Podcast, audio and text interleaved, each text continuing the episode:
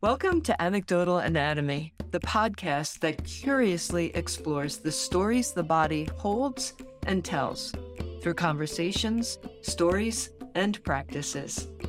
Our mission is to connect the individual to the collective through our stories so we may better understand our interdependence and ultimately live a more peaceful coexistence. Is that too much to ask for? Each episode builds from the last and contains kernels of every conversation we've had to date. We cover sciency things like fascia, anatomy, the nervous system, and other body-based sciences.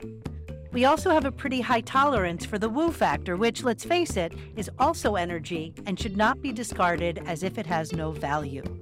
We are nature loving, yoga and meditation teaching podcasters that could aiming to make the world just a little better than we found it.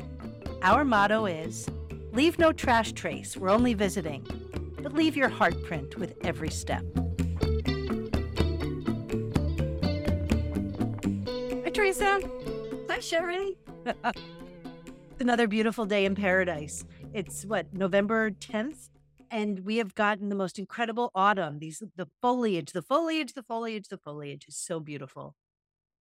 Yeah, uh, every day I go out to my sit spot, which is just on my patio, so I don't have far to walk. And it has been amazing to watch the succession of leaves changing, but also the succession of which trees have dropped everything and which are still holding on a little bit and um, giving me just a still still con- continuing to be a little showy. Right? I sent you a little video yesterday of that little tiny girl. She must have been two or three. She's sitting in her little seat just to paint a picture for the listeners. And she's looking out the window and she's crying to her daddy and she's saying that it's her fault that the leaves are falling. And she's like, but I know them and they're falling. And she's crying and she says, and I won't be able to meet them. And, you know, and she's just going on. And, but it was as if she, she had this connection to nature without even understanding what nature was. And so, but she just felt the feeling coming out of this child was so absolutely beautiful. And she said, I know them. I know them. Like she, ha- oh, you sent that to me. And I, I honestly watched it three times because I, I was like, too. oh, she's so cute. But connection, she was apologizing. I'm sorry that you're falling. It's not my fault. It's not my fault. But what she said was, it is my fault. She says, It's all my fault. And I started feeling like, and her father said, No, no, no, it's okay. It's okay. It's nature. And so he tried to explain it to her. And then they sort of, it was a reel. So it kept going. And I thought, this little girl doesn't need a reminder that she is nature. And whatever we can teach her about the cycles and the things to understand that the falling is actually a part of the cycle and it's it's a beautiful thing. But she, the feeling, the depth of her feeling was just beyond and I just kept thinking, how did, why does she think it's her fault? That's the only reason why I, I called that out. Like, why does she think it's her fault that these leaves are falling? And you just said, you know, what we can teach her about cycles and the rhythms uh, that are just part of nature. But as soon as you said that, what occurred to me is, I wonder what she can teach us. She is so connected and had such an emotional response to an she looked like you said about two. So it's kind of the first time that she can really like at one, babies might notice things, but they're not really communicative about it. So in this very first season that she can notice autumn, she had such a deep connection. So I wonder what she has to teach us.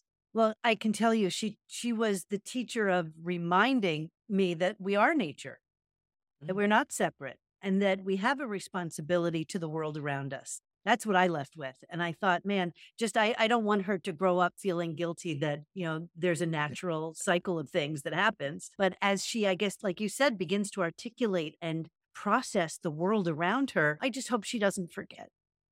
Maybe dad will take her out at the end of the day and they can stomp around in the leaves and throw them up and, and build a different kind of relationship with them once they make it to the earth. Yes. So this and this brings up what we're going to talk about today what feels like a gift. You know, to her, it, it felt like the leaves, everything she was looking outside the window was a gift. And to see it fall had elicited a reaction. So, what is it? And like I just said, waking up, it's this beautiful fall day. That feels like a gift to be able to move into a day that with clear, be- beautiful blue skies and falling leaves and changing leaves and the evergreens and all of the nuances that are around us always. That feels like a gift, but only if acknowledged. You know, it's always there. You know, is a gift a gift if it's unacknowledged? Maybe that's a question. Uh, you know, you just mentioned nuances and that we're talking about what feels like a gift. And even the reframing of like, what are you grateful for is a really great question. But sometimes it sounds cerebral. Like, what are you grateful for? Mm, let me think about that. But when it's changed to what feels like a gift, it brings us back into our sensing body to tap into our own senses, to really stay connected to our feelings and let them inform what this gratitude is or this gift is because we felt it, not thought, not had to like Ah, I wonder what I'm grateful for this year. Sounds so much more like a thinking question.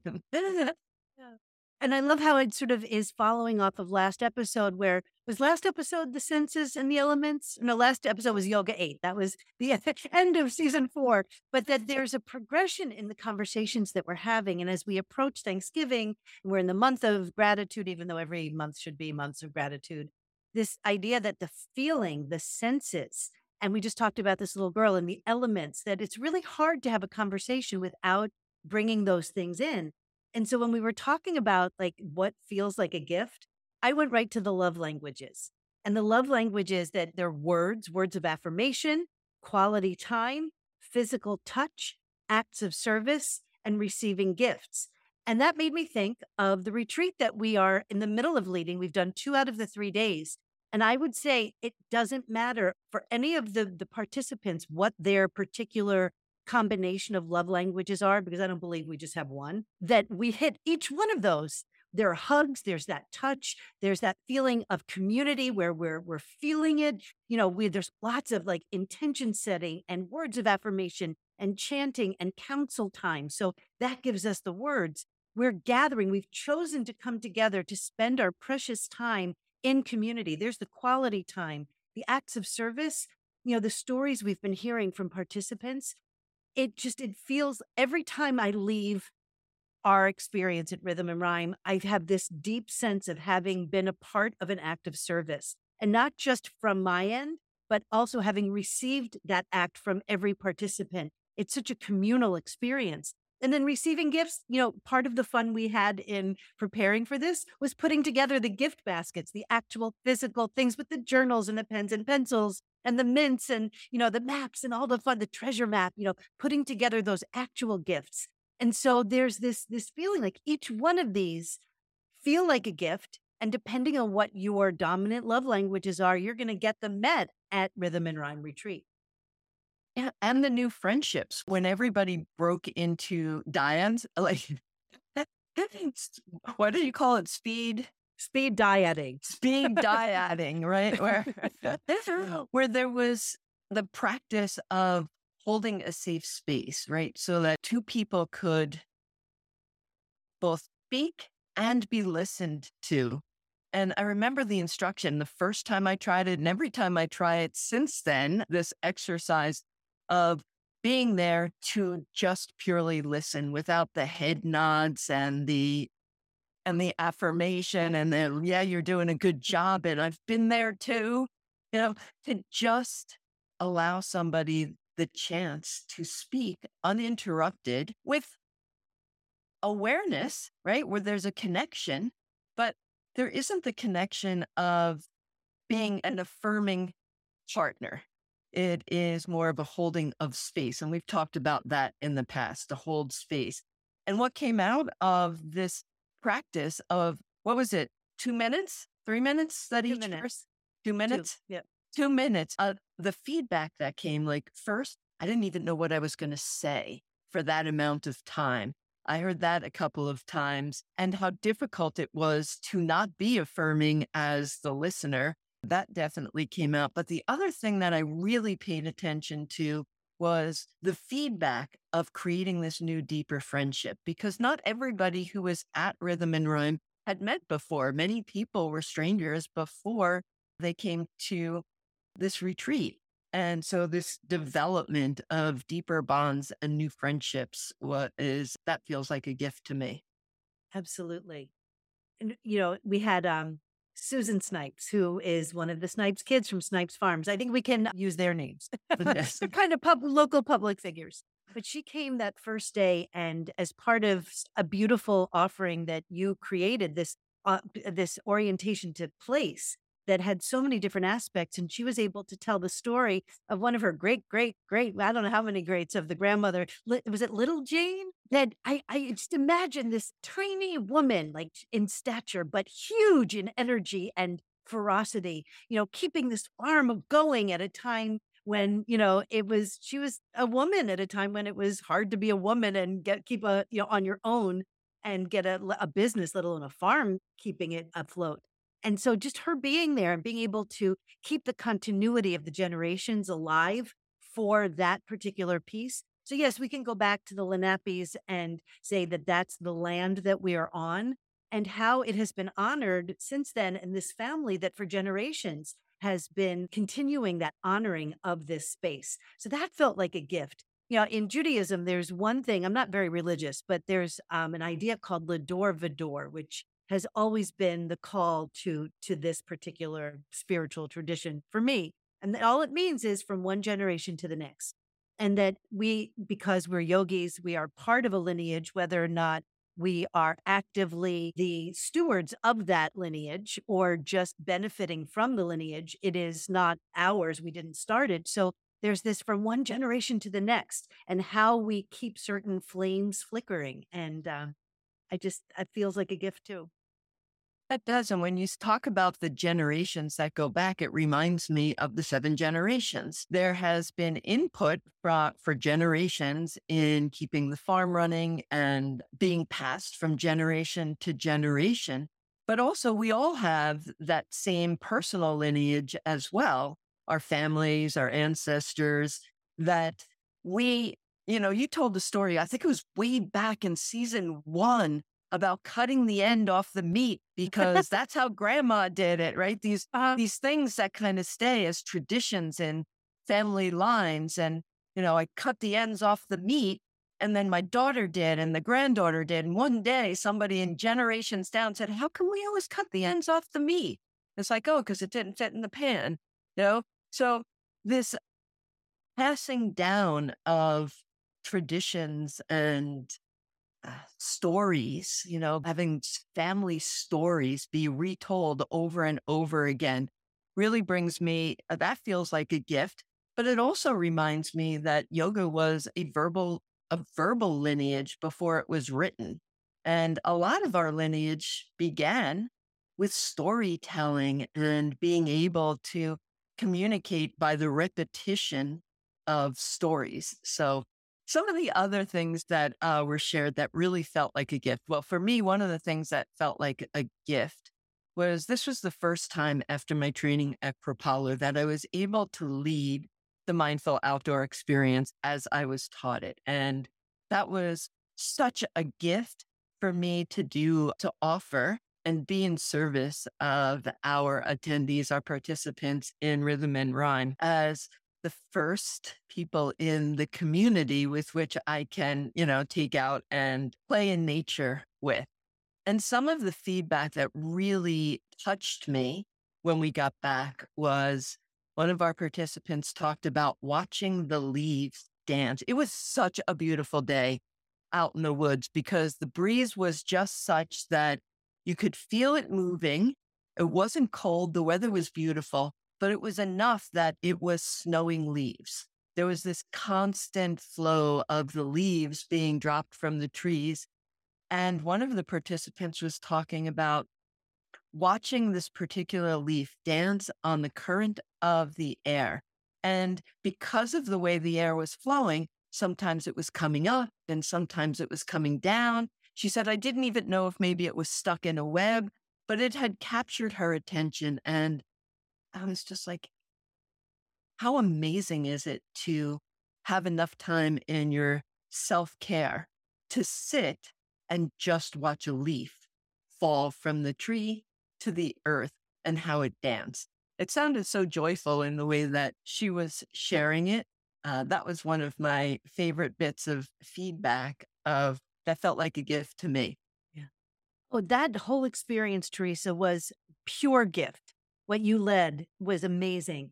And the other feedback that around that same time, I loved when she said that that leaf also kind of hovered a little bit, mm. that it didn't really make landfall until close to the time we moved on. But then we had another participant who was looking at nature and seeing the natural support, how things would fall, limbs or things would break off and they would fall and then get caught by, you know, other limbs. That a tree was there to, if, if a tree was falling, it might lean on another tree, but that there was evidence by being aware enough and being still and quiet enough to be able to witness the poetry of of of our reflections in nature and how what the possibilities what our possibilities are are reflected in this natural world and what i loved about it too was that there was no there was no heat around our, uh, our thought do well should i catch that branch? Should i let it fall? You know it's not what we do as humans because we have brains because our existence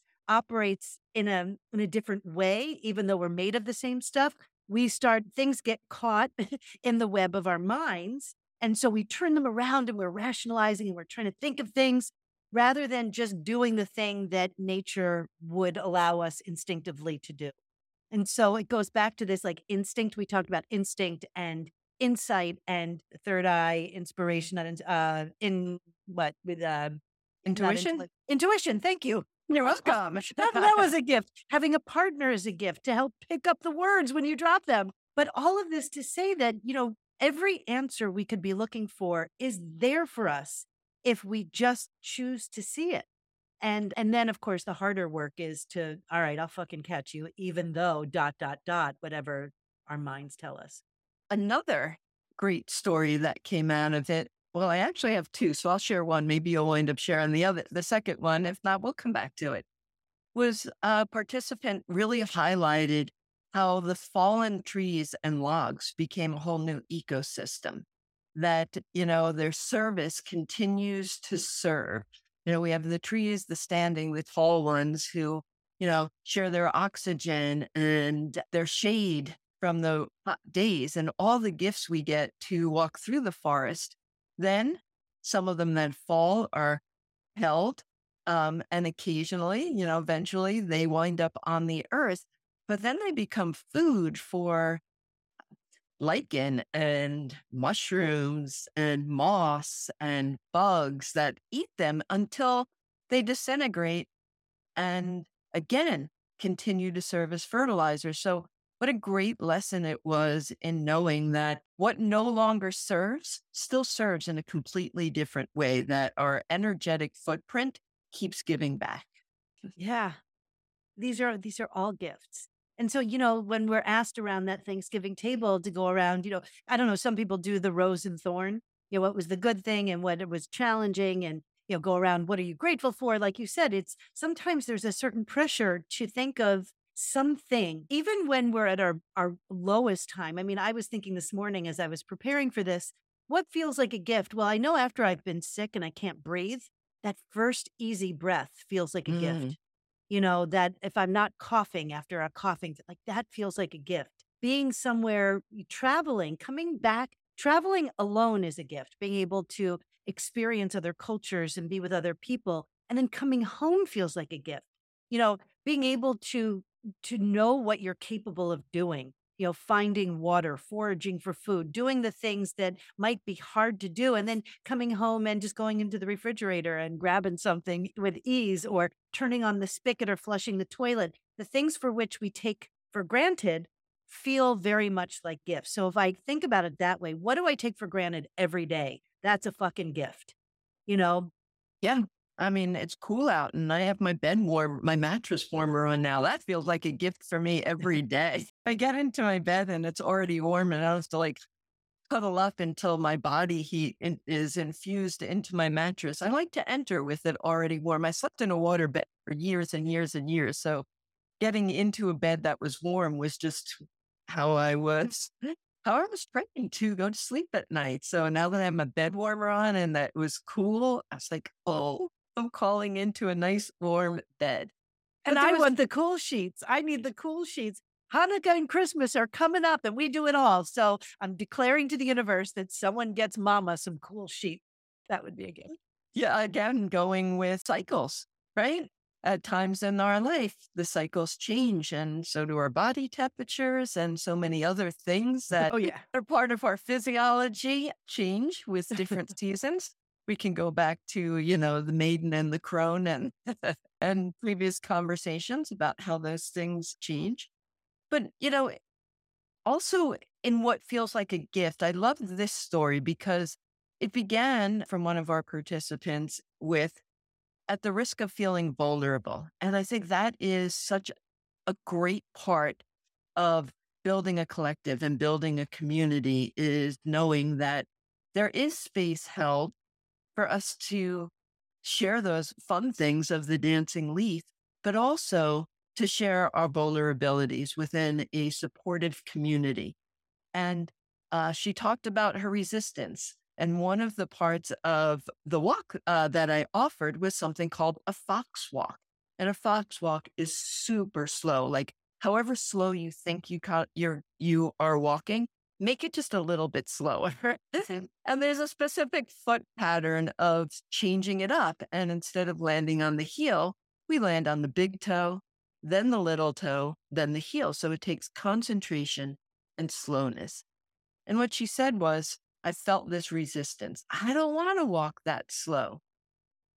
And she felt comfortable enough to share that, which is what I really, what felt like a gift to me. You said we were, you know, in service of, and when somebody feels comfortable to both share what feels like a gift and what feels like a vulnerability, then I really feel like I've may have done my job of being in service. But there was a full circle to the story because she said, as I was doing that and looking around, I was able to spot a tree that was really, really important to me, a tree that had memory, a tree that she had spent some time with in the past. She had been in these woods and had created, uh, this is my word, not hers, but it sounded to me like she was saying she kind of created a bond with that place.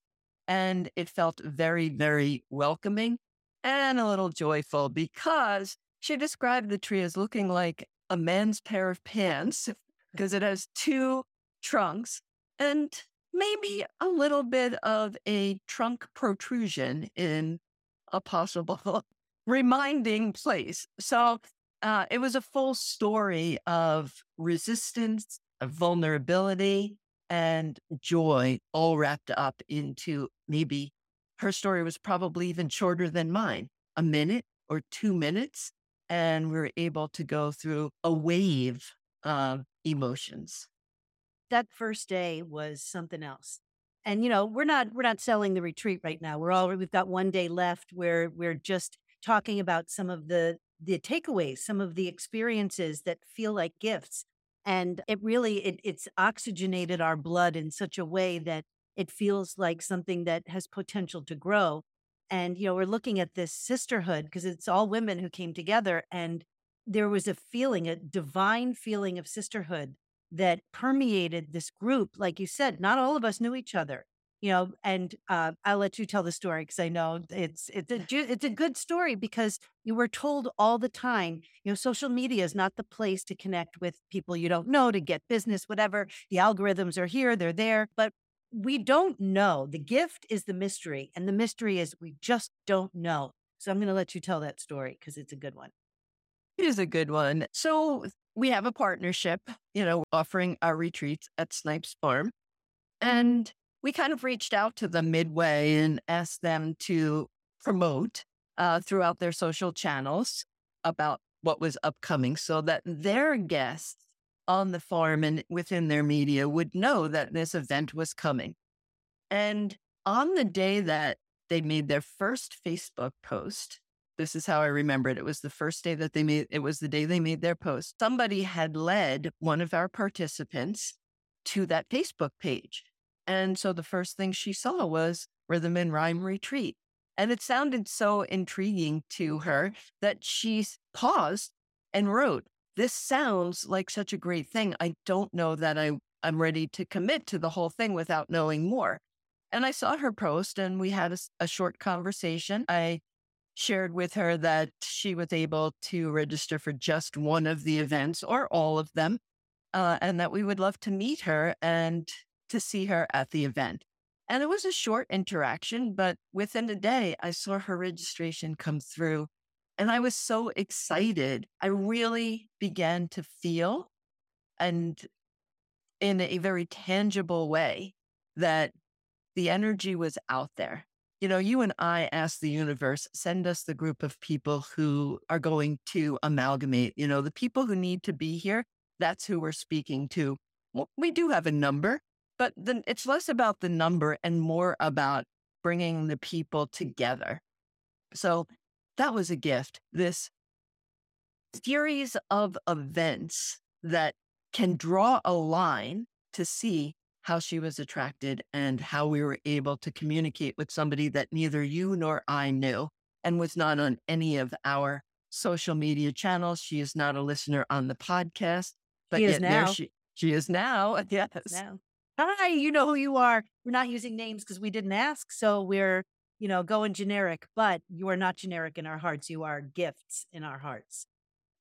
Just respecting everybody's privacy. But at the second event, oh, so I want to clarify one thing. When Sherry said earlier, we're not selling the retreat, we only have one day left. We have one day left at the time of we're recording oh, this. Oh, yes. At the time that you're listening, we have completed and we will have finished all three events. So I just wanted to put that out there just in case you go looking. Thank you. We are finished. it's At done. the We'll time talk of about it. Thank you for that clarification. God, it's so weird to be in a to be ahead. to be No. that's so that is a gift because I'm the last minute person. I'll be like, I get juiced right right before it's supposed to happen. But we're we're a couple ahead. So we gotta remember that. Thank you. we were a couple ahead and Sherry said, you know, she's a last minute person. So, you know, maybe we can be a little, or I can be a little bit vulnerable here.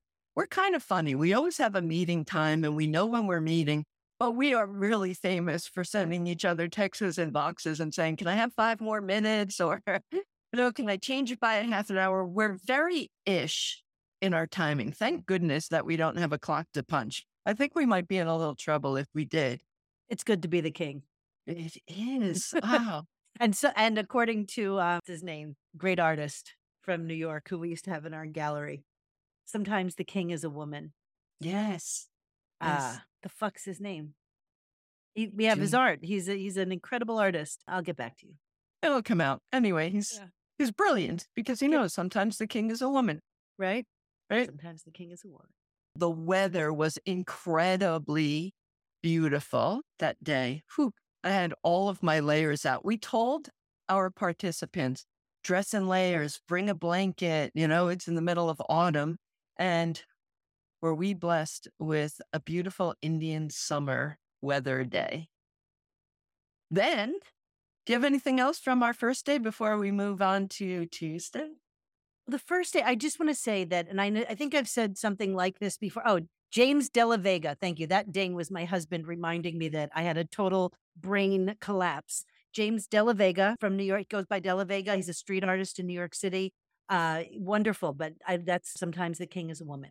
Uh, but I wanted to talk about the preparation because Mm-hmm. you know, so often when we think of gifts, we think of outcomes, you know, the thing that happened as a result of something else. But what I have found recently is that, and not recently, I think I've always kind of known this, but like that two year old who's just beginning to articulate what she's processing, you know, our processes happen at different times. But this idea that preparation is an act of service, it's an act of love, and it takes in consideration all of the details as best we can. You know, we are human, but to be able to provide an experience from each one of these love language pieces, you know, to be able to in some way anticipate, you know, what the words are going to be, what kind of affirmative language we're going to use, you know, how we're going to honor when people choose to spend their time with you, their precious time. How do we create a container that is a quality a quality container, something that they'll be like, "Oh, that was worth my time." How do we how do we approach physical touch with a group of people we don't know very well? You know, for years I have a friend who I've known forever, and I love her so much. And I am I'm a huggy person. It's one of my superpowers. I love to hug.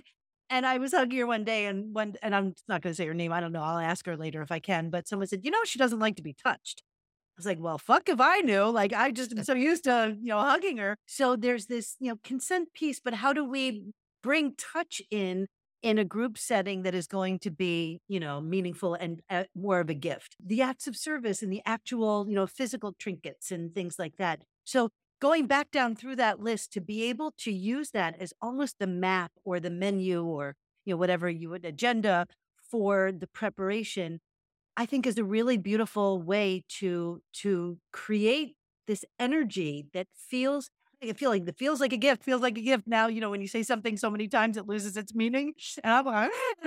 But it there is something magical about that. And what each of the days we've done too, and I know we're going to get to the fire ceremony in a moment, but each of those days had their own alchemy, their own, you know, process of moving from, you know, uncertainty, what's going to happen. We have things planned, but they're kind of basic. This is this. But as the individuals move in and create this collective, something golden happens.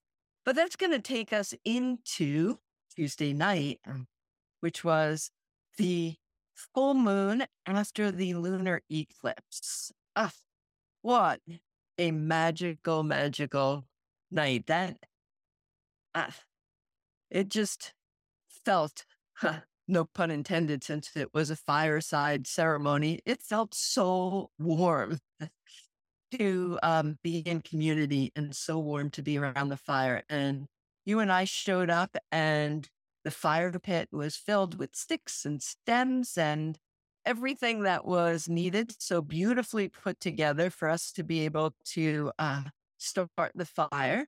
I had on my walk with Siva every morning, there is a pine tree grove that I go under.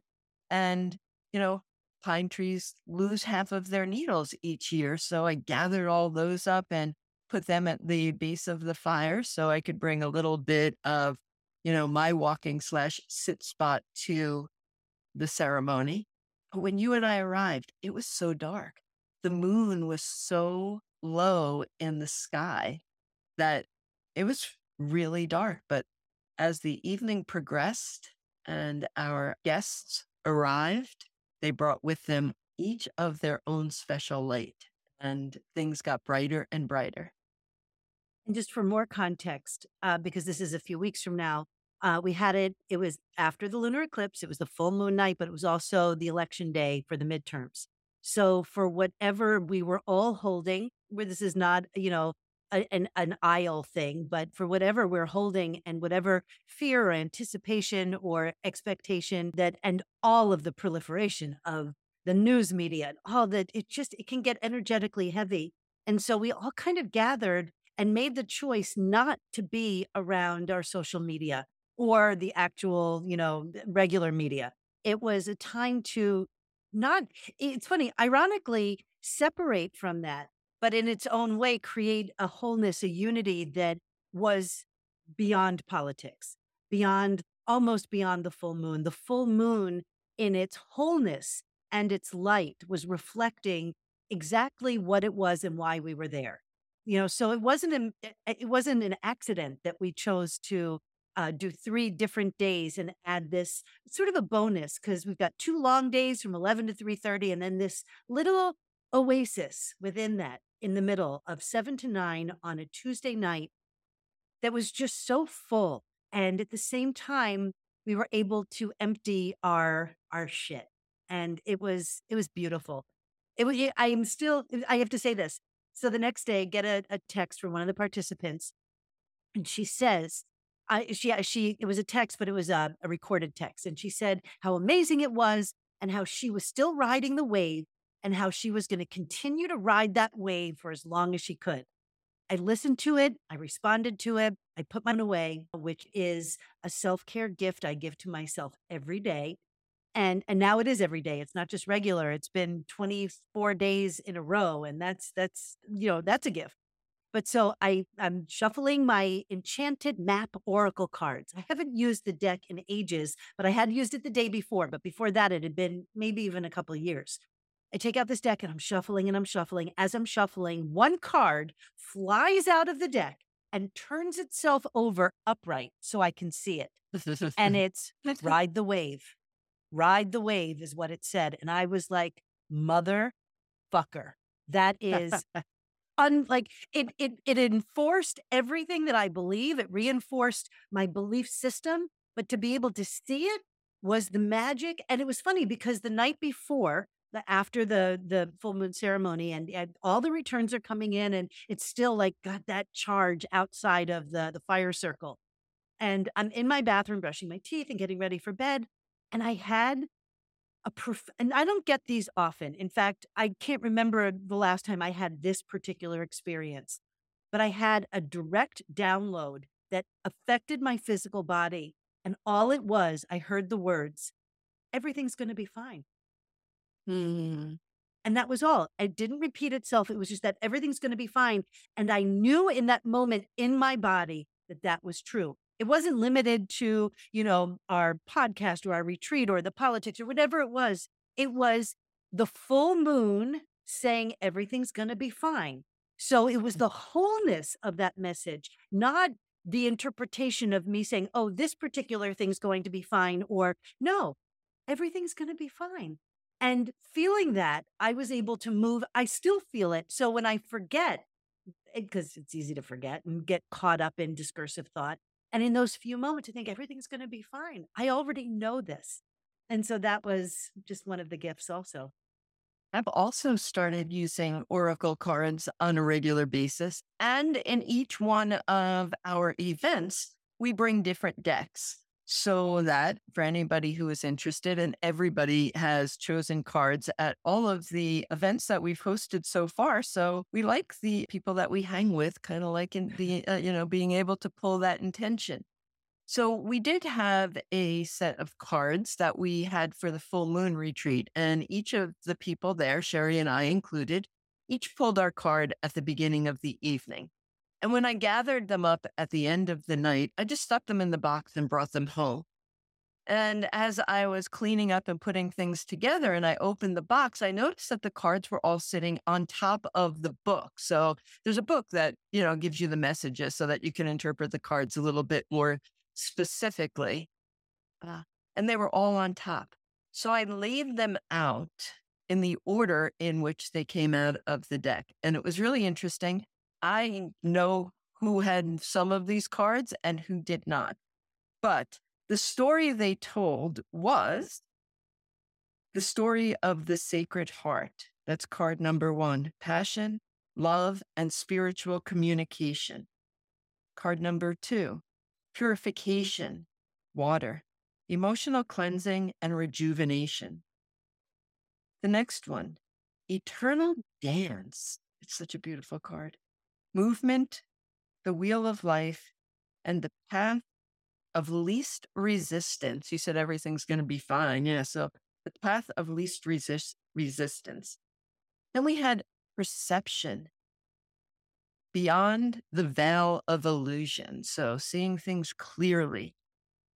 The next, the hidden path, which isn't it great to not know what the future is going to be and to know that there's this hidden path of surprises and this is the marriage of spirit and matter, this hidden path, which brought us into the tree of life, feeling creative, destiny, and magical blessings.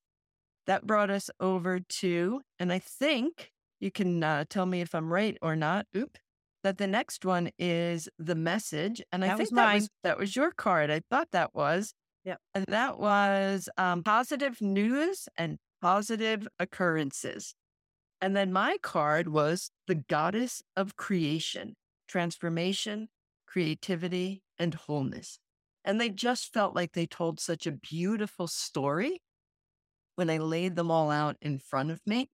And I found it really interesting that in the order of things, yours and mine were the two last cards. So because we're talking about the feminine energy and the full moon, what exactly does that mean? And we began talking about stepping away from it because of the presence of the full moon and the fire ceremony to kind of step away from the masculine energy of doing. We're mm-hmm. so good at doing, right? You know, there was a time in my life where I was so proud of myself because I was such a great multitasker. And one of my cousins once said, you know, the thing about multitasking is we think we're getting more done. But if you took all of the things that you wanted to do and lined them up in an order in which you wanted to get them done and focused only on the one that you were doing at the time, you would probably still get everything on the list done. And maybe even better because instead of being distracted, you would have your full attention and presence on the thing that you were doing. And I've thought about that a lot and I'm better at not multitasking. I won't say I don't, but I'm better at recognizing when, you know, kind of jumping from thing to thing. But with the full moon, we came together and let go of the need to do, to accomplish, to get things done, to worry about our list at home when the ceremony was over or what we needed for work the next morning. Anything that needed to be on a to do list, we united and were able to just let that leave for the couple of hours that we got to spend time together in an effort to just be with whatever was going to come up from each of the different individuals, as well as for the, from the things that Sherry and I had planned. But like she said earlier, there's an alchemy of the people who come together. We have a plan. We knew what we wanted to do and what we wanted to offer. But yet, um, there's always a generous amount of space for uh, the gifts that each of the attendees bring to any of the experiences as well. So, not doing and just being, that is a practice. Yes. And I love that the whole feminine energy, you know, the lunar eclipse that preceded the full moon experience that we had. I, of course, messed it up in my head and I was expecting to see the lunar eclipse after on Tuesday night after midnight, which would be Wednesday morning. so I missed it completely. But this idea that the moon is in the shadow of the earth and that and it's you know sort of almost at its fullness maybe it was even full at that time i don't know this is not my scholarship but i can refer you if you need someone particularly good in the astrology but i find that so the shadow work has always been very intriguing to me and i've read books on shadow work and and and worked on my own shadows and continue every day to be curious about them and not try to avoid them and look at when i'm being an asshole and why is it and it usually comes back to either ego or fear or some other you know thing that I I still have to work out. But it, it, going back to the very beginning, that little girl knowing that she was not separate from nature, knowing the sadness she felt when she was watching those leaves fall. That sometimes, you know, if you look up at the moon, I know I look up at the moon sometimes, and yes, we did a lot of howling, and it was fucking awesome. But there's an experience with both hands on your heart and looking at the moon and just allowing that light to infuse you. And even on the new moon, when we don't, the moon is there, we just can't see it. It's in darkness. We have a got our our dog Luna on the new moon, and she's a black dog, and she is night, and she is so beautiful. And but there's this this also this lightness that's coming into us. It's an invitation to remember, first of all, that we're not separate from nature, but also to not be afraid to look at the shadow because we cannot have shadow without light. And if we have light, we're going to have shadow.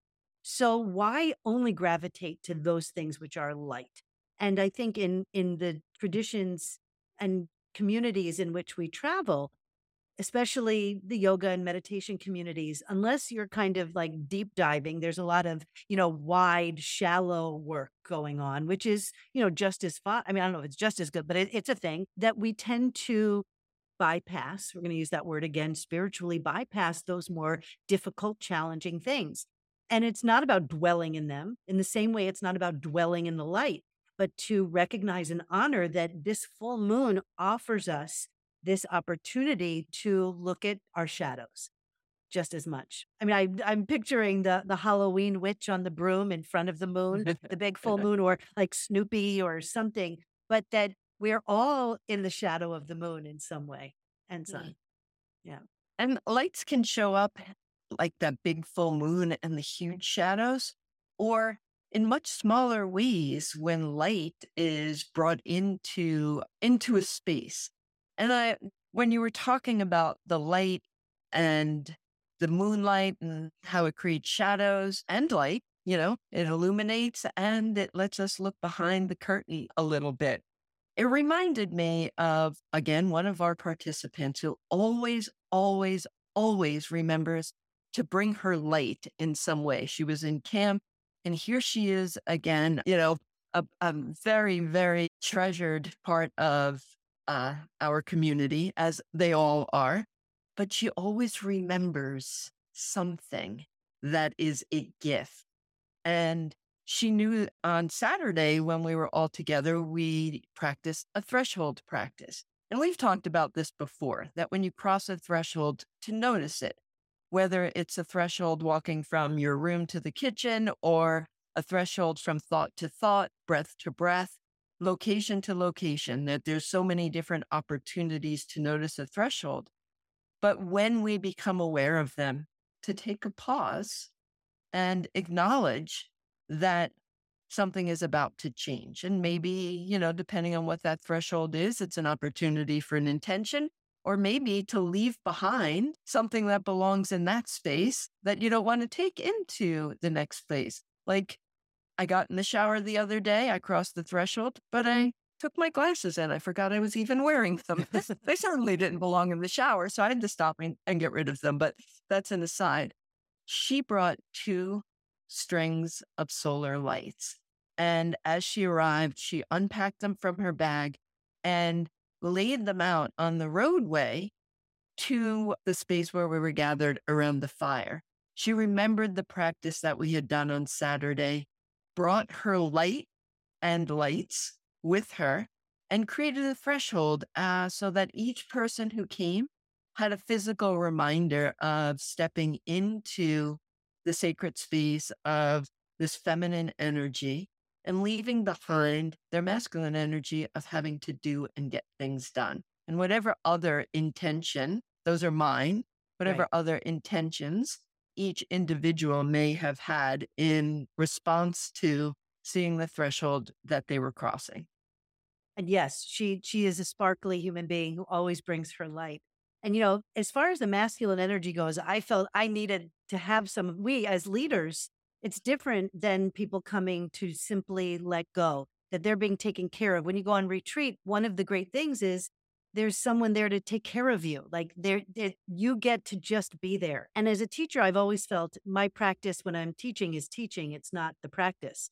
And I, I if I'm going to practice, I, it, it's for me to either find a teacher or do it on my own. But my responsibility, like my other teacher said, that they deserve the preparation. No, no, no. It's like what Katharine Hepburn said when she was asked or she was told, Don't you feel like you owe your audience more of yourself? And she said, Darling, the only thing I owe my audience is a good performance. And so the only thing I owe my students is to be present and to be able to help facilitate whatever that experience is to uh, the level that they want. And so uh, the finding the balance between the masculine, the doing, and the feminine of being in that sort of space was also kind of, I think, exemplified by the fire itself. You know, because we had to build the fire. It didn't happen easily. Yes, the wood was there when we got there, but it needed to be reconstructed in order for the oxygen, in order for the flame to to catch the tinder, to catch the kindling, and then to catch the bigger sticks. And so there was effort that was required there. And then once the flickers, and of course, in the beginning, the paper is the thing that's going to create the massive light. It's the easy thing. But then once that comes down to ash, did it catch? Did it do the thing it was meant to do? And once it does that, it's going to have a different experience. And then once it gets really hot, you've got the coals. And then you look at the coals and there's they're almost breathing. There's a pulsation mm. that happens with the the coals at the bottom, the red and the oranges and the black. And at one point I looked in, I just put a stick on and it started getting hot. And I saw on the edge of the of the limb, it was boiling water that that limb had been wet and so the water that was in it was beginning to boil And so all of these different elements were, were converging and creating this experience that required masculine energy to get it there. But then the sitting back and witnessing, the ability to let that sort of fall off and be present with it was a whole other thing. And so the flames flicker. There's there's nothing uniform about a fire. And fact, sometimes you have to move because the smoke starts coming. And I'm going to throw this out there. Todd, where did you ever hear when the smoke comes in your face, I hate rabbit stew? Does anyone else know this reference? And if you do, please email me and tell me where it comes from when the smoke is coming into your face you say, I hate rabbit stew, I hate rabbit stew. So this idea of watching the, the fire breathe. So there's fire, there's oxygen, there's air, there was water in there, and it was all in a fire pit that was earthbound, so that when the flames, some of them would spark out of the fire pit, it would land on this damp earth and absorb it so that it wasn't going to catch. So that all of these, every freaking element was involved. And then being able to sit back, Theresa led a beautiful fire gazing meditation, which also allowed in there was light and darkness in this fire.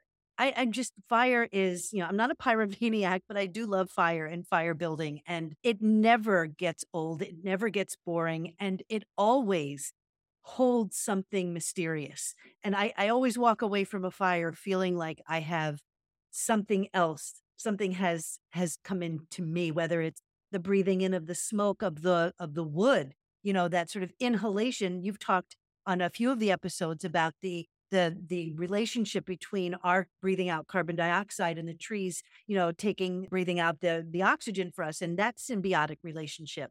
But then there's also that added part where you're burning it and like you were saying before about the new ecosystems that are from the fallen trees that are these trees that give us so much that also allow us to destroy them. They become ash and then if you're shitting in the woods, you can use the ash as something to sprinkle over that too. Like there's purpose to all of it. And I'm just so grateful. That is a huge fucking gift.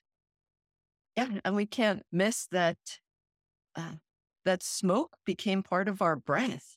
So we are infused with the tree's energy as it's transmuting from wood to ash. That smoke is permeating through our space and becomes part of us. So, you know, we take that tree into internal Theresa and just with with our breath. And the other thing about, you know, the fire ceremony, the fire meditation is there's so many different ways in addition to how beautiful all of those dancing flames are and the different colors that wind up in in the embers at the bottom of the fire. It sings it has different sounds. You can hear the sizzle and the pop and just what as you quiet down and allow your senses to absorb everything that's going on and the eyes become transfixed in all of the different movement that the flames have to offer you can then adjust or or open more of your senses so that you can hear its sound you know what is it saying and how does it speak to you what do those sizzles sound like? Are they a song? Are they words? When we really tune into the sounds that are around us, is nature actually speaking to us? So we have that and the sense of touch. Oh my gosh, feeling the warmth. Maybe even parts of the body on an evening are cold, but then the heat from the fire touches your face and you have this dual sensations of areas of the body that are cool and areas of the body that are warm. And, you know, we didn't actually taste the fire, but scent and taste or scent and flavor sometimes go together. However, we did have vegan gluten free s'mores. So, yes, the fire also let us connect very, very sweetly to our sense of taste elements and senses they go together I this is another long conversation. I think this may be a new trend. I have one more thought before I could wrap up and maybe think about a final thought. But memory was one of the things that felt very much like a gift to me. You know, both of my parents are gone, and when they come in to my consciousness and to memories come up, it affects everything in me. It feels very much like a gift. And the reason I'm feeling this now is because we are making memories. My mother always said, go out there and make as many memories as you can. And we are doing that through the podcast, through the live events and the things, creating this community and building it together, not only as sort of in leadership of the community, but as arcs in the bigger circle of the community. And so already just when riding the wave has a sense of memory to it, to me, that feeling of you know what we generated is is energetic and there's movement to memory it's not I'm not stuck in where I was when I was in that place because I don't remember what I who I was when I when that happened in a sense. So the memory is as fluid as the journey and getting a sense of people who have gone before me. That memory is sacred and lands in my heart as a very special gift. And I know that when I think back on the beginnings, we're we're nearing a year here. This is episode 49. We do one a week, which means 50 to 52 weeks in a year. Yeah, we're almost at our, our one year anniversary. So looking back on this year and the growth and the changes that we've both gone through individually and together as partners has been extraordinary. And talk about fucking alchemy. Oh my gosh. You know, I, the gold that we are becoming is we already are. And so that is, again, the excavation, the thought, the memory, the mm. remembering. So I just want to thank you. And I want to thank everyone out there who is supporting us energetically, physically, by listening, by showing up, however you do, by loving us, by, you know, throw, emailing us, by whatever it is. Thank you, thank you, thank you. And wishing you the most happy Thanksgiving in any way that you celebrate, in any way that you frame this day in thanks and gratitude that may or may not be historically rooted um, because we have some shadows there too that I ain't bypassing. I have one more thing that feels like a gift. At the end of the evening, when all of our guests left, uh, Sherry and I got to sit together. And after planning and working together, there's a lot of creativity and sharing of ideas and tasks that need to get done. So to have those couple of minutes at the end to sit next to the fire and just step out of that leadership role, you know, the facilitator, and for the two of us to take that 15 or 20 minutes that we had at the end of the evening to also just revel and sit in the full moon and just be with each other was a huge gift. Uh, so thank you for that. And then Sherry, went off and I thought I would stay. I had been on the farm for many, many times and I feel really comfortable there. So I offered to stay and pour water onto the fire to make sure that it was out before we left the space. So to make sure that it's contained and not to leave any situation that could potentially be dangerous. And I began to pour water on the fire. And as soon as I did, of course, you put the water element into the fire element and it's going to create smoke and mist that's rising up off the fire. And the first thought that came to me was, whew, this smoke is billowing out into the community like a signal to attract all of the people who are in our community that are in our collective who haven't quite found us yet, like the woman who found us through at the very last minute and has become a participant. The signal has been sent. It's out in the ethers for anybody who hasn't quite found us found us at our events yet. The invitation was sent and that felt like a gift. So thank you for listening. You are a gift. You are a gift. And next episode, we're going to resume our yoga eight. And if, you know, we started this season talking about the eight limbs of yoga, and even in this conversation that we've had, there's a lot to talk about yoga off the mat. And we will, but this you've you've spent enough time with us for today. So thank you, thank you, thank you. We'll see you next time. And until then, happy Thanksgiving, man. Happy Thanksgiving. Till next time. Thank you, thank you, thank you. Thank you for listening, for rating, reviewing, and subscribing to our channels and other stuff. Thank you for inspiring us to have these conversations and to create contemplative, live experiences that move our bodies, hearts, and minds to the rhythm of our highest selves. Thank you for showing up.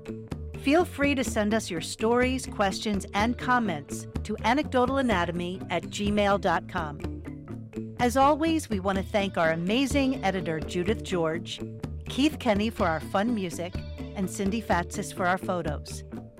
Journey with us as we continue down the roads of discovery, taking the detours and meeting the mysteries. You are our why. See you next time.